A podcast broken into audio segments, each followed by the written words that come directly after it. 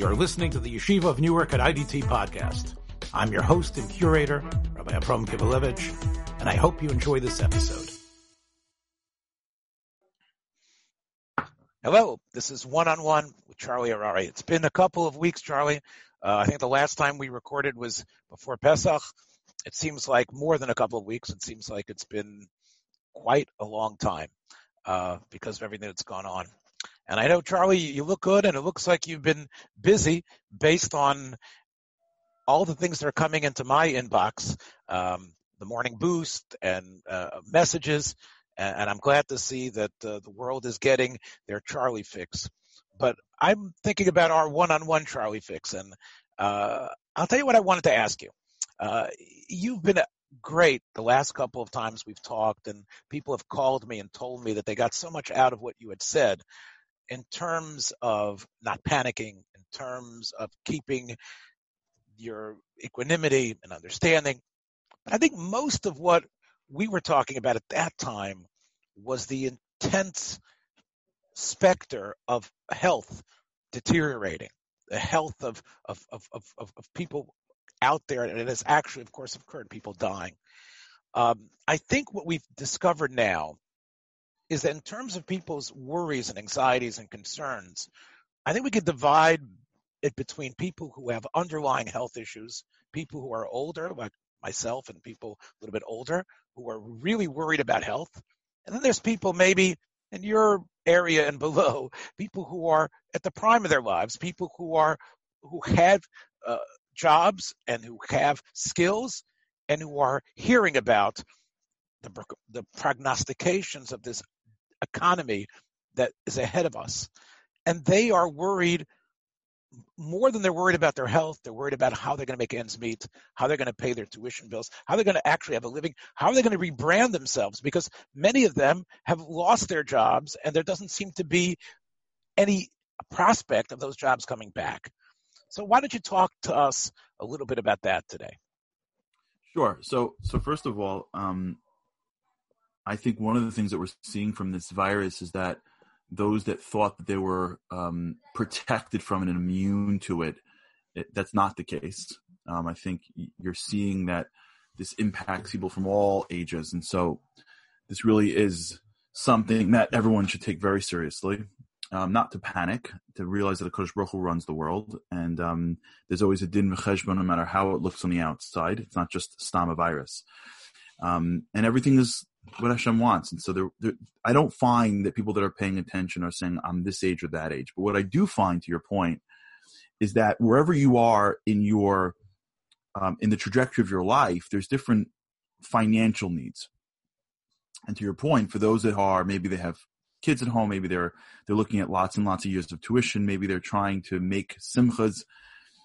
They're looking at an economy that just changed and and the, the, scary part about this economy is that not only did it change, it just it changed in a way that no one understood how and why and what's going to happen next. In 08, it was a structural issue with the banks, and in 02, when that sort of mini little um, blip, it was sort of the overinvestment into dot coms. Because there's always some reason for why an economy. This is like just like poof, it just disappeared. Like no one knows what it came out of nowhere. Is it coming back? Is it not coming back? What happens? What doesn't happen? Are are employers cutting people because they can or because they need to and the government it's it's it's a world of uncertainty and one of the things that I, I find with people is that when you're in this world of uncertainty there are those that will use their the fight or or I would say the flight part of their amygdala hijack uncertainty.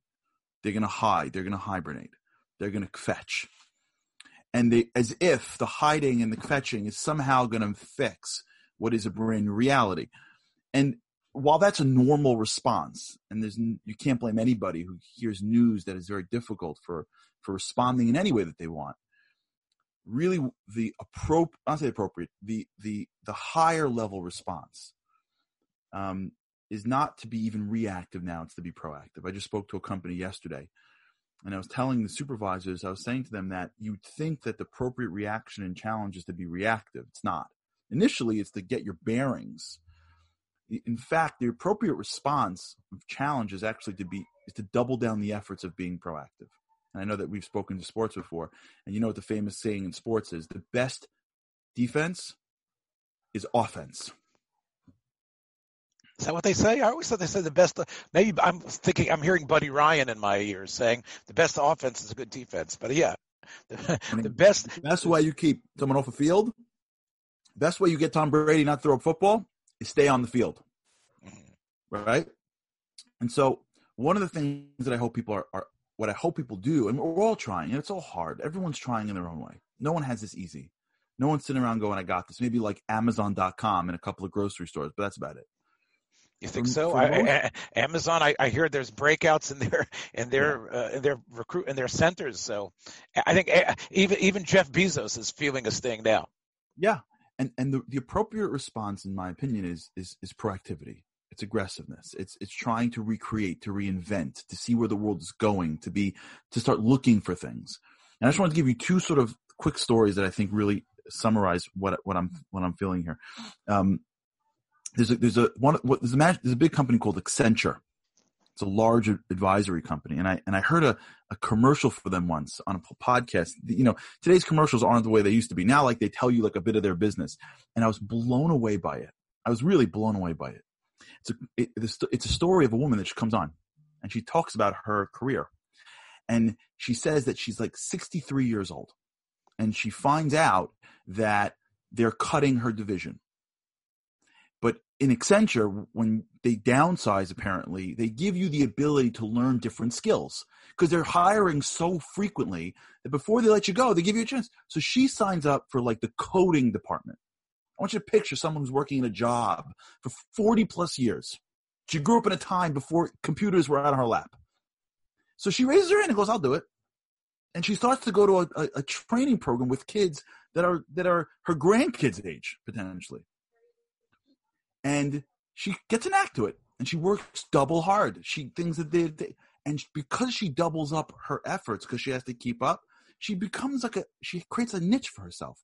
And last year she wins this massive tech award for the top coders in the country. Wow.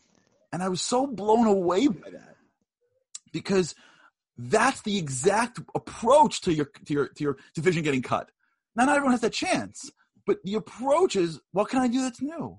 But you never coded before. Coding is for kids. Says who? They say that they, I saw a stat years ago. I was talking about this. They saw the stat that if you start a company over the age of 45, 50, the likelihood of success is like three or four times than when you started when you're out of college. But how come people don't start companies, start start businesses, don't change their careers when they're 50? Because when you watch kids in college, you see every single week there's a cover of some magazine of some kid in college. So you think that you want to start a company, you start when you're 22. The way we've created a fixed mentality of ourselves. I've always done this. I'm a lawyer, I'm a doctor, I'm not this type, I never did this. We box ourselves into what we do for a living and we forget that who we are and what we do are distinct. You could always change what you do. You can always evolve what you do. And these are the moments where when the world pauses, that people can say, I feel insecure because of the economy, as opposed to reacting, where can I find opportunity? And I was telling this, and I'll tell you this last story, and then well, I was telling this last night to this company. I was talking to them. I said, you know, we have a game. You know this. Uh, I don't. I, every every family does it differently, but Bedikas Chametz is like its own little world. In my house, Bedikas Chametz is the kids hide the the little pieces of bread, and usually I find it. And as the kids get older, like I get teams. So this year we split it up, boys and girls. My girls hid, and my boys found. So I got a few boys, and we're very competitive in our house. At least the boys are. So we don't let like we never let anyone win. Like Bashita, like you don't get to win because you're nine. You play and you lose, and then at some point you learn how to win. But I'm not. This isn't like a gift. You're playing, so you can imagine like a, my boys walking around and like we're like fighting each other. We walk into one room and we can't find it, and we're looking. We can't find it. We're looking, and what was amazing is nobody turned out of the room because we knew there was there was a piece of bread in there. It was pitch black, but we knew there was bread. So we didn't leave until we found it. What people don't understand is that every time you see disruption, within disruption is opportunity. Not maybe. Always. Disruption is shviras hakelim. It cracks. And whenever the Shviras Kalim, there's nitzotzis, there are sparks that are hanging around. By that's the definition of disruption. There's new opportunity because there's shards. The Kalim, the Kalim break because the aura was too great. So obviously yeah. the aura must be there. yeah. Uh, but when you look at people now, if they don't know there's opportunity, if they don't know there's bread in the room, if they don't know they can evolve, this is a lot where I think Muna Bitachon comes in. That's a whole other discussion. But at least, at least economically, if you don't have that sense of confidence that there's something here for me, you're going to give up too early. Who's who? Who's beautiful, Charles? I never thought that we'd be talking about Lurianic Kabbalah here uh, on on one on one. But what I what I'm what I would want to hear from you is, not everyone has your self confidence, and not everyone uh, is able to know what they are good at, especially if they've been doing, if they've been running a hotel, whatever, for 25, 30 years, or whatever the service job they're doing that has now going to close up. Who do they go to? Other than looking in the mirror and davening, who do they go to to figure out what they're good at? Who would you suggest an idea of what to do to figure out and, and to know what is that talent that they have that they can reshape? So let's just start with two things. I'm not as self confident as you think, and I don't have it all figured out. if anybody sees somebody who's giving advice and thinking they're different than me, they're not hearing the advice for what it is. Forget the mm-hmm. person who's giving the advice. It's only the advice itself that is valuable. So if it makes sense, we do it, regardless of the mouthpiece in which God puts it through. A person needs to learn the idea that resources don't make success, it's resourcefulness. Right? We both are very familiar with a company called IDT. Nobody handed Howard Jonas anything when he started his life. He worked and he was resourceful. What makes him successful is that he understands that resourcefulness is so much greater than resources. And that is the, that is the, the perspective of successful people in every area, right? When you're learning something and you can't figure out a, a kash in the Gemara, there are kids that go, I can't fit, Rebbe, the Rebbe's not around. There are other kids that are like, wait, wait, wait, wait, wait. Could I, how do we, how do, it's a mida. It's not about confidence. It's about taking life in a way in which you recognize that if you're on this earth, resource, you have to be more resourceful. Where do you figure it out? It depends on the person. Some people are blessed with mentors. Some people are blessed with family members. Some people are blessed with an internet connection. Some people have a good education. Everybody has resources at their disposal. The reason why they don't access them is because they don't know that there's a challah in the corner of the room and that they could find it. The whole world of I can't, it's just an excuse. They don't, nobody knows if they can or they can until they failed. If you haven't failed and you say you can't, that's not real. It's just keeping you comfortable, which is fine. But when you're in a moment of disruption, and if God forbid your job isn't there anymore, and you're choosing comfort, it's that's the break. That's the fight. It's not about I wish it were better. It's about wait, in front of me is an opportunity. And by the way, I may open up everything and fail the whole way. And that's happened before. But failure is very different than I can't. And that I, I don't know where to turn. There's two different midos. And usually, when people try hard enough, they, usually they, they, they, they succeed more than they think. People are a lot stronger. People are a lot greater. I just had this with somebody who had to do something very difficult. Can't get into the details. It was very difficult. They had to go to a family member and make sort of re- reconcile, and it was very difficult. The amount of time that I heard I can't, I can write, I can just, I can sell that I can't on the street. I, I, guess, I, I, guess what I'm trying to to say, and I, am sure you agree with me, is that, like you said, a chaver, a friend. Sometimes I, think what you need is the ability to have someone from the outside who can tell from the, even from the way you present yourself and from hearing your history an idea of what possibly might be the window that's opening. And I think the same way uh, all the Jewish agencies have been sent have been reaching out, counseling, helping, worrying about shut-ins. There should also be made available, I believe, people who will talk with you.